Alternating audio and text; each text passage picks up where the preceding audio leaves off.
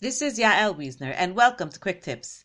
Ladies, I hope I'm not the first person to tell you this, but licht benching next Shabbos in Yerushalayim is 416. Yes, 416.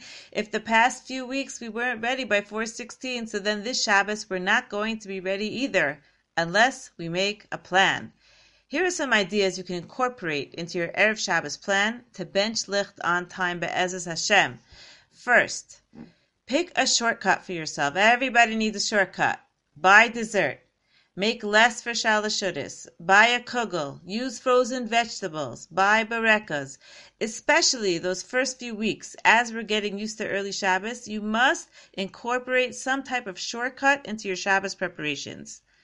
Second, Sit down after you finish listening to this quick tip and make a list of all the activities going on in your home that last half hour before licht benching or after licht benching. Are you busy opening up tissues, putting away muksa toys, preparing the neighbors, opening bottles? Make a plan. How could you do these tasks earlier? Most of the things I just mentioned can be done on any day of the week. And you have to think these things through, otherwise they're going to happen again.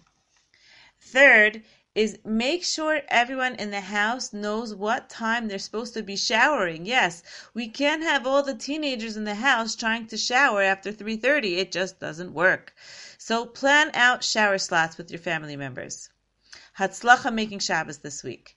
To schedule a professional organizing appointment or an interior design appointment, contact me at 053 310 7512 or email me yael at yaelwiesner.com. Speak to you next week on Quick Tips.